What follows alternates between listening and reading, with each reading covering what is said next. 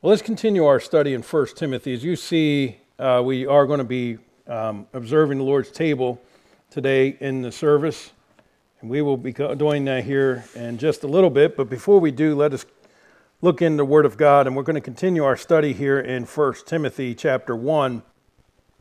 As Paul continues to instruct young Timothy on ensuring sound doctrine in the church, he talks about love. Love is a misunderstood word, a misunderstood concept in today's society.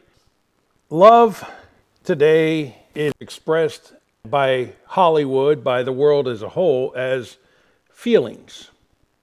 True love is, has nothing to do with feelings, but has everything to do with choices.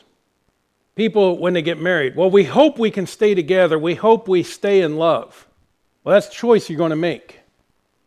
You're going to have to choose to love, hence the reason why the vows say in sickness and in health basically richer or poorer, right? Basically, the idea of whether it be good times or bad times, we are going to make a commitment. A commitment.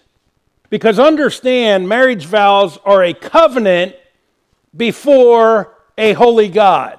It's not a, we feel good about this and we just love each other. And then if we stop loving each other, well, that's what we had a prenuptial agreement for. No. Love is a choice, not a feeling. Okay? So, as Paul is talking to Timothy, saying, Ensure the sound doctrine is taught in the church. Charge some that they teach no other doctrine. He says, but make sure you do it in love. You see, I've heard it said, and I've said it many times, it not only matters about having the right position, but also having the right disposition. Too often, people will have a proper position, but they're mean about it. They're angry about it. We don't have to be mean and angry about having the right position. We can take a stand in love. Now, love doesn't mean we're all compromising and all holding hands and singing kumbaya, but it means that I don't have to make it a personal attack against you, okay? I don't have to be angry and mean in the way I speak, but I can speak lovingly but still truthfully, right? We have lost that in our society today. We don't know how to have proper discourse among ourselves. We don't know how to take a proper position, but have the right disposition in doing so. Now, there are times when we're to commanded, be angry and sin not, right? As Jesus was going through flipping the tables in the temple, I believe he was expressing a righteous anger, but yet I believe it is also with a broken heart he says, my Father's house would be called a house of prayer. You have made it a den of thieves. You see, he was taking the proper position, but he never lost the disposition of love in doing so. Do you follow what I'm saying? Christian, it's amazing to me, as we said many times, God covers every area of life in his word. And as Paul is writing to young Timothy, he covers about having the right position and disposition in taking the stand in the church. But if you have the right position on issues, but you don't demonstrate love, many times you come across very abrasive.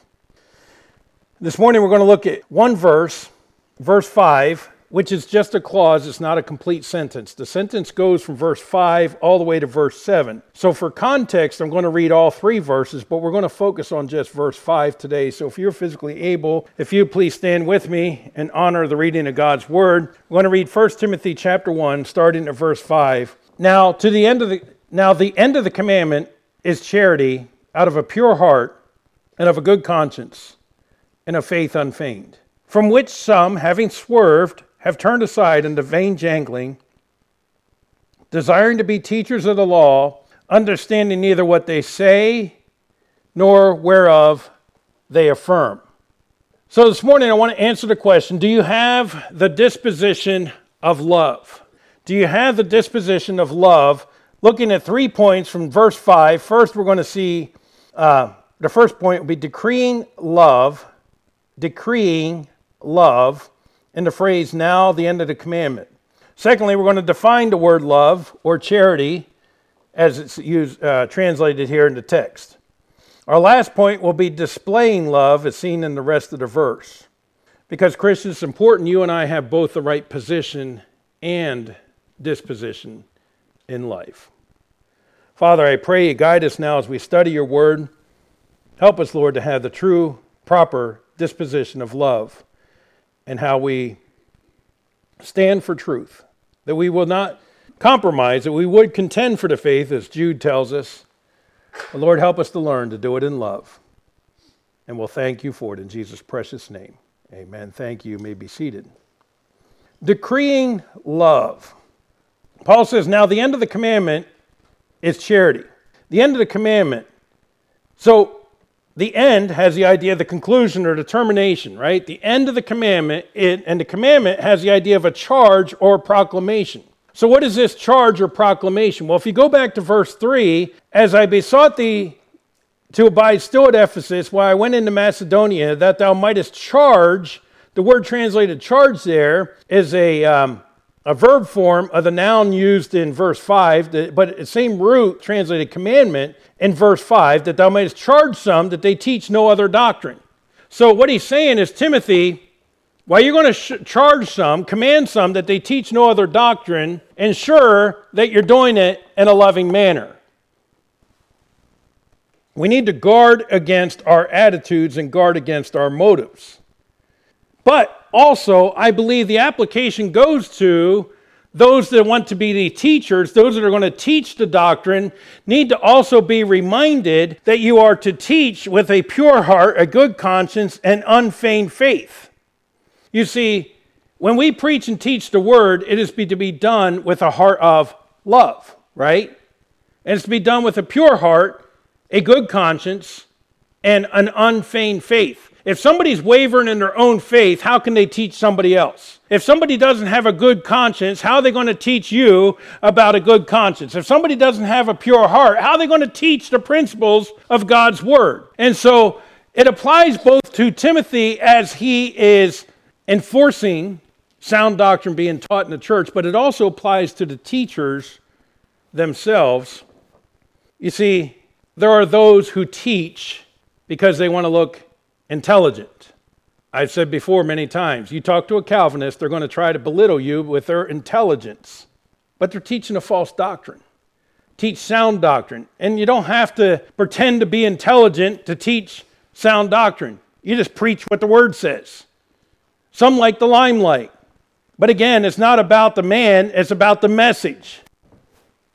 So we need to love as Christ loved. You do understand love can attract others to Christ. Love can attract others to Christ. You say, What are you talking about, preachers? I want you to listen to this. 1 Peter 3 1 and 2 says, Likewise, ye wives, be in subjection to your own husbands, that if any obey not the word, they also may, without the word, be won by the conversation of the wives, while they behold your chaste conversation coupled with fear. I believe we have an example of this among us. Many of you know the testimony of our sister Stephanie, how that after she was saved, she was praying for her husband for years. And we as a church were praying for her husband for years. And she continued to live a godly example before him to the best of her ability. Now, yes, God did use when he had his stroke in the hospital to finally get him to a point where he realized his need for Christ. But let me tell you something. I don't believe that he would have still been ready to make a decision if it wasn't for the chaste conversation of his wife living that example before him all those years. You understand? David is now a child of God because she chose to show true love. So let me ask a question. And I've been guilty of the same thing. Well, I don't care what they think. I don't care what they blah, blah, blah. But I'm just going to spout off the truth. Okay, we do need to present the truth. But if we forget that this is an eternal soul that's going to spend eternity somewhere, when we spout off the truth in such a hateful, mean, vitriol manner, have we lost opportunity to show them the love of Christ that could bring them to Christ? You follow what I'm saying? You understand now why the balance of having, yes, the right position, but the right disposition to go with it. Because what is more important, the temporary or the eternal? But if I'm so focused on the temporary that I lose opportunity to present to them the eternal, what good have I really done? You follow what I'm saying? Got quiet in here. But another way that it can attract others to Christ, Jesus said in John 13 35, By this shall all men know that ye are my disciples, if ye have love one to another. When Christians are fighting among themselves all the time, the world looks at us and laughs and says, And you call yourselves followers of Christ. Sometimes churches divide over the silliest little things. I am thankful for the unity God has given us here at Freedom Baptist Church, and never to be taken for granted that the fact that we, uh, I believe, to the best of my knowledge, now we've had little spats here and there, but I believe have been taken care of biblically. That the fact that when the world looks at this church, they should see a church that has a love one for another. And that alone, because the world doesn't understand, well, their personality is different than yours, their background's different than yours. How can you have such a love for them? How can you get along with them? Because we are brothers and sisters in Christ. And that should speak volumes to the world that can't get along with anybody, that there's something different, and I want what they have. But if we're not showing love, how are we demonstrating to the world that we are his disciples? If we're not showing love one to another, how are we demonstrating to this world that I am a true follower of Jesus Christ? You know, you look at the example of the disciples. How many times were the disciples sitting there? They didn't understand what Jesus was teaching them. And they're too busy over here arguing who's going to be first in the kingdom. And they're too busy doing whatever the case may be. You know, I'll be honest with you. Sometimes when I read through the Gospels, I'd be like, you know what? I would get rid of them all and start over again. But Jesus loved them and he taught them and he was patient with them. Aren't you glad that he does that for us? I'm glad he's patient with me. Because I'll tell you what, I know how often I fail him, but he's still patient with me. He still loves me. Why aren't we doing that for one another? As we do, we are showing the world and set an example I am a disciple of Christ. Now, there are some who interpret this and say, no, no, that's not actually referring back to verse 3, which I believe it is. They say rather that it's referring to the entire law of God, for the greatest commandment is love. Well, that is true. In Matthew 22, verses 35 through 40, one of them said, which was a lawyer, asked him a question, tempting him, saying, Master, what is the great commandment of the law? Jesus said unto him, Thou shalt love the Lord thy God with all thy heart, with all thy soul, with all thy mind. This is the first and great commandment. And the second is like unto it, Thou shalt love thy neighbor as thyself. On these two commandments hang all the law and the prophets. So, let's apply it this way then. The end of the commandment is love. If you take this interpretation, or if you look at it this way, looking at the entire law, then we are to love God with all our heart, soul, mind. Do we love God with all our being? Because if we're going to show love to others, we need to have that love of God in us. The love that as they are putting nails in the hands of Jesus Christ, he looks up and says, Father, forgive them as the Jews are taking up stones to throw at Stephen, he again says, Father, forgive them. I feel too often we would rather say, God curse them for what they're doing. Is that truly demonstrating that I love God with all my heart, soul, and mind, and love my neighbor as myself? Now, I love in another passage when trying to again justify himself, one asked Christ, Well, who is my neighbor? And Jesus then gives the parable that we're very familiar with of the Good Samaritan. How he says that this man was beaten, and a priest comes by, and the priest looks and says, I think I'll go around. I'm not going to ignore that. I'm just going to ignore that today. A Levite comes by, does the same thing, but a Samaritan, those half breeds, those people that the Jews hate, he came by and he takes care of the man and he dresses his wounds, puts him on his own beast, takes him to the inn, pays the innkeeper, and says, Anything else that comes on, uh, on this man's account, put it on my account. I'll pay you when I come back. I'm going to take care of this guy, who, by the way, we assume was a Jew. Then Jesus turns back to the guy and says, Which of these was his neighbor? And he says, I suppose the one that had mercy on him. Go and do thou likewise. Christian, this is where the rubber meets the road. Do we show that kind of love? Do we demonstrate that kind of love to the unlovely, the unlovable, the ones that aren't like us? You know, in the Sunday school, we've been talking about looking at life through a biblical perspective. We talked about racism, discrimination. We're talking about justice now. But part of that Christian has the same idea of if we are going to show love to others, then we cannot be a respecter of persons. The ground is level at the foot of the cross. All deserve to hear the gospel of Jesus Christ. All deserve our love. All deserve our mercy. It doesn't matter what sin they're involved in. We still should love them enough to tell them the gospel of Jesus Christ. Period. By the way, this is not a suggestion from God, but rather a command. So let's go on then. Okay, that's decreeing love. It's decreed that we ought to love. Okay, I got that. So now let's define love. So you look again in the verse, and it says, the commandment is charity. Now, the end of the commandment is charity. The word charity here is the same word that is used and defined for us in 1 Corinthians chapter 13. Now, I know many of you know this passage, but hold your place here in 1 Timothy and come back with me to 1 Corinthians chapter 13. Because I said earlier, love is not a feeling, love is an action, love is a choice. I'm now going to prove that to you from Scripture. 1 Corinthians chapter 13. Though I speak with the tongues of men and of angels and have not charity, I am become as a sounding brass or a tingling cymbal. And though I have the gift of prophecy and all understanding of mysteries and all knowledge, and though I have all faith so that I could remove mountains and have not charity, I am what?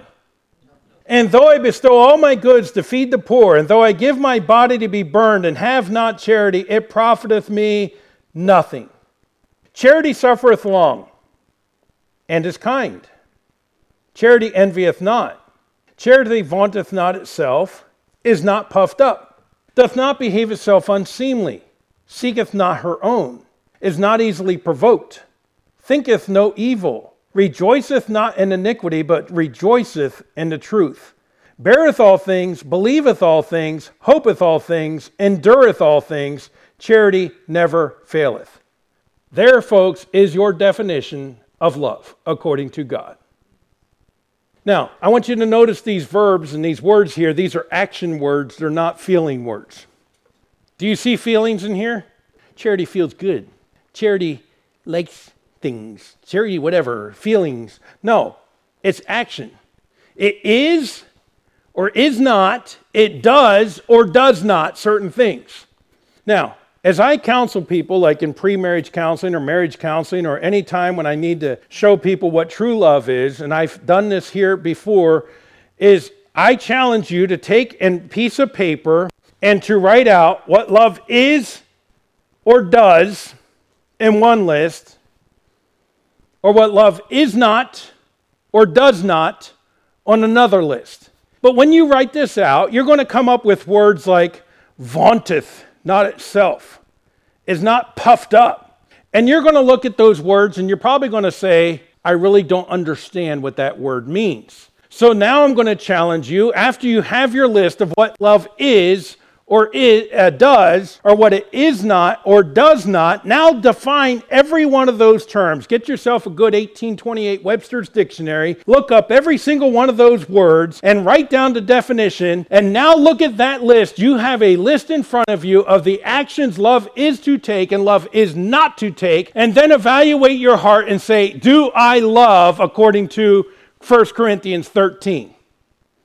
Because again, it is not a feeling, it is not emotions. The, true love will bring good feelings, true love will bring good emotions, but it is not the cause, it is an effect. Love is a choice of my will. Now, we've looked at charity in 1 Timothy chapter 1. We've looked at charity in 1 Corinthians chapter 13. It's not this I fall in love and fall out of love and fall back in love. How many times are you going to fall? This word, translated charity, in both 1 Corinthians 13 and in 1 Timothy chapter 1, is the Greek word agape. The Greek word agape. You see, we have in our English language one word for love it's love. the Greeks had several words for love. Anything from the word eros, which is the erotic love, which actually simulates what Hollywood teaches is love. Eros is erotic love of what can I get out of you? What is the benefit for me?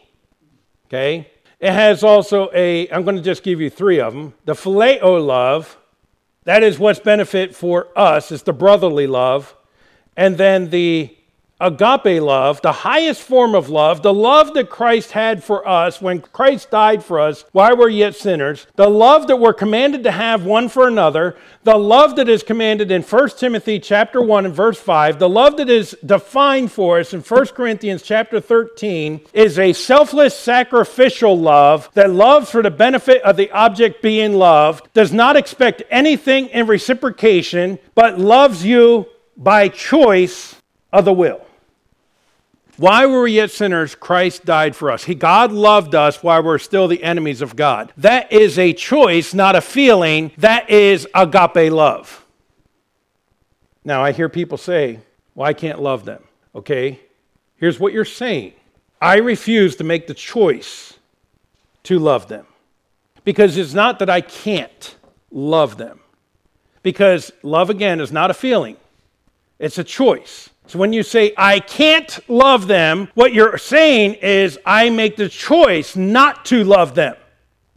Do you understand what I'm saying? Now, this is important. What you're saying is, you deserve better and you know better than God Himself because God made a choice to love you while you were still a sinner. And yet you say, But I can't. May I say, I find that very hypocritical coming from the lips of a Christian who will accept the love of God, who loved me enough to die for me while I was still a sinner. He sent his beloved Son, the perfect Lamb of God, to die and shed his blood on the cross of Calvary for me. But yet then I turn around to my brother who's made in the image of God like I am, and I say, I refuse to love you the same way that he loved me. That's pretty hypocritical, isn't it? So, the love that we're to have one toward another in John 13 35 is the agape love. The love that we are to have for God and for our neighbor, Matthew 22 35 through 40, is also the agape love. Now, with that decree and that definition, let's go back to 1 Timothy chapter 1 and verse 5 and see then how this love is to be displayed. Now, the end of the commandment is charity, love, out of a pure heart. The word pure has the idea of clean or innocent. The heart has the idea of desire or will or intention. Your true motives are hidden to all except to God and yourself. How many times have you heard somebody say, Oh, I knew what they were thinking. That's why I did it the way I did? Did you really know what's in their thinking? Because last time I checked, we human beings are not given the insight of what's truly in another man's heart. I really don't know your motives. I can assume your motives, but I don't want to make assumptions. You know your motives. Are your motives pure? Are they clean? Now, this is not the Hollywood follow your heart because everybody has a pure heart. No, our heart is deceitful and desperately wicked. The only way we can have a pure heart is because God has given us a clean heart. He's changed us. And so this only would apply then to Christians because a lost person does not have a clean heart, a pure heart, cannot have a pure heart. It only applies to Christians, does it not? But the only way, Christian, you and I can have that pure heart is in Christ and allowing the Holy Spirit to have control of us because I can't do it in the flesh. So, yes, it deals with my motives. Why am I doing what I'm doing? The clean heart is created in us by God. Psalm 51:10, "Create in me a clean heart, O God, and renew a right spirit within me." So, love comes out of a pure heart.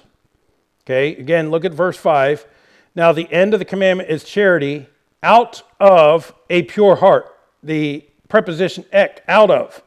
A pure heart and of, out of, a good conscience.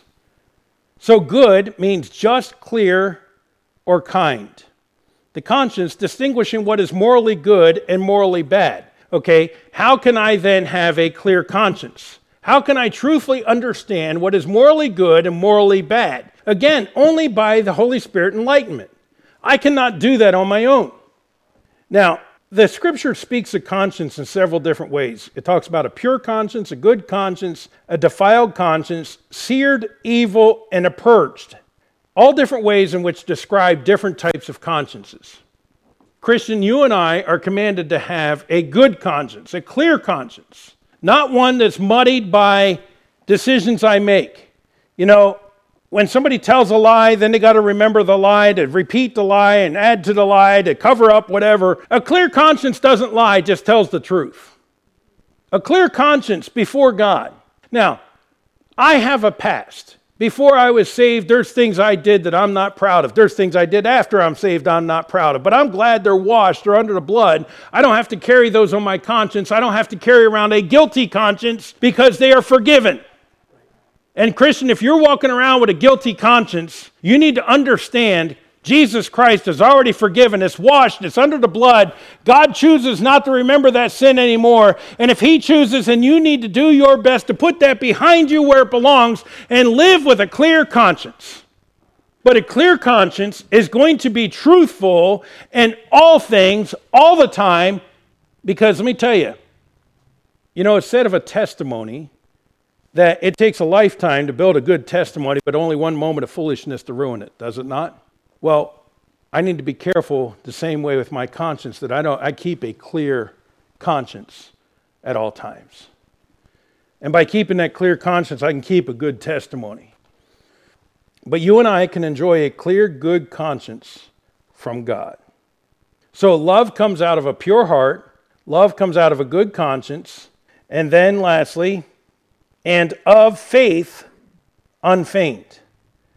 Faith Conviction of the truth, unfeigned, without hypocrisy, one that is sincere, genuine, or undisguised. Folks, may I say, be careful where you get your theology. Be careful where you learn about the Word of God. There's a lot of so called teachers out there, but there's a lot of false teachers out there. Be careful where you learn the truth. Turn back to the Word of God and be convinced be convicted of the principles of the faith, of the, of the truths of God's word. Don't waver, don't compromise, but be convicted. Don't be um, one that is tossed with every wind of doctrine that comes along. Oh, that sounds good. Oh, that sounds good. Look, stick to the truth. We talked about this last week, did we not? The sound doctrine. But your faith has to be grounded on the Word of God and it has to be without hypocrisy, it has to be in sincerity. Because let me tell you, if you want to know what you truly believe, what are your actions? Because it will come out in action. What you truly believe is what you will act upon. If you're something different at home than what you are here, then you need to learn to be genuine. Because what you truly believe is going to result in action. I hate the saying, fake it till you make it. That is the most hypocritical saying I ever heard. And I've heard Christians use it. And I've corrected them on it and say, I don't believe that's a biblical statement. What do you mean? I said, Show me in Scripture where Jesus ever said to be a phony. Well, that's not what I really mean. What I mean is just pretend like you're really doing okay, even when you're not. Show me in Scripture where that's how we should act. Folks, just because it's a fancy saying that everybody else says doesn't make it right. Fake it till you make it is not how the Christian ought to live. Be real, be genuine, without hypocrisy, sincere. I learned years ago the word sincere comes from the idea of without wax. The idea was as you were making pottery, sometimes there'd be a slight crack in it. So, what they would do to make this piece sellable, and you wouldn't know it till you got home, is they would put some wax in that crack and then it'd be sealed off, and you wouldn't notice it until you heat it up, and all of a sudden the crack shows. It wasn't sincere, it wasn't genuine. You know what I feel too often we live? With too much wax. Let's be real. Let's be genuine. Everybody in this room has areas in which we are growing. Let's not put on an air of superiority. We talked about that in Sunday school. The ones that put on this, you know, treat some better than others. Well, sometimes people treat themselves like they're better than others. Listen, somebody who's truly growing closer to Christ is not going to be walking around all proud, doting themselves of how wonderful a person they are, because the closer you are to Christ, the more of a sinner you realize you are, and the more humble you should be becoming. So I truthfully see a Christian that walks around talking about how good they are as a red flag. Do you understand why? Be convinced of the truth and stand with conviction.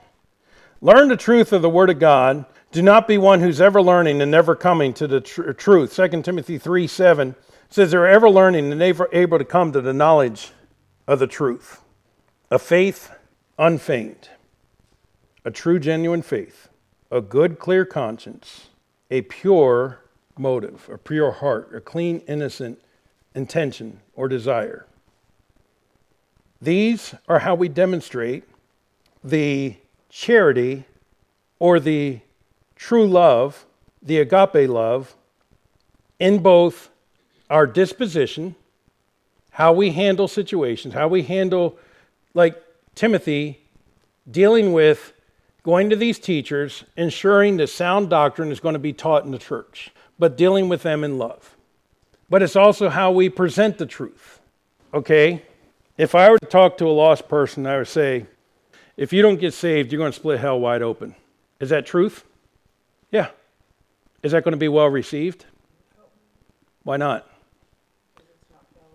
It wasn't said with love. But if I show somebody that we're all sinners, including myself, that I've broken God's law, sin is breaking God's law, and maybe even walk them through some of God's law, you know, have you ever taken anything that's not yours? Yes. Well, what does that make you? A thief. And by their own admission, then they even show you that they're a sinner. Then you show them, and so am I. And here's the problem our sin has separated from, uh, for us from God. And the wages of sin is death. And explain to them that that death is eternal separation from God in a place called hell. Now, you've said the exact same thing. And then you share with them that Jesus Christ died for them, the only way that they can have eternal life is through Jesus Christ because of his great love for us. You said the same thing in a total different way and probably will be much better received.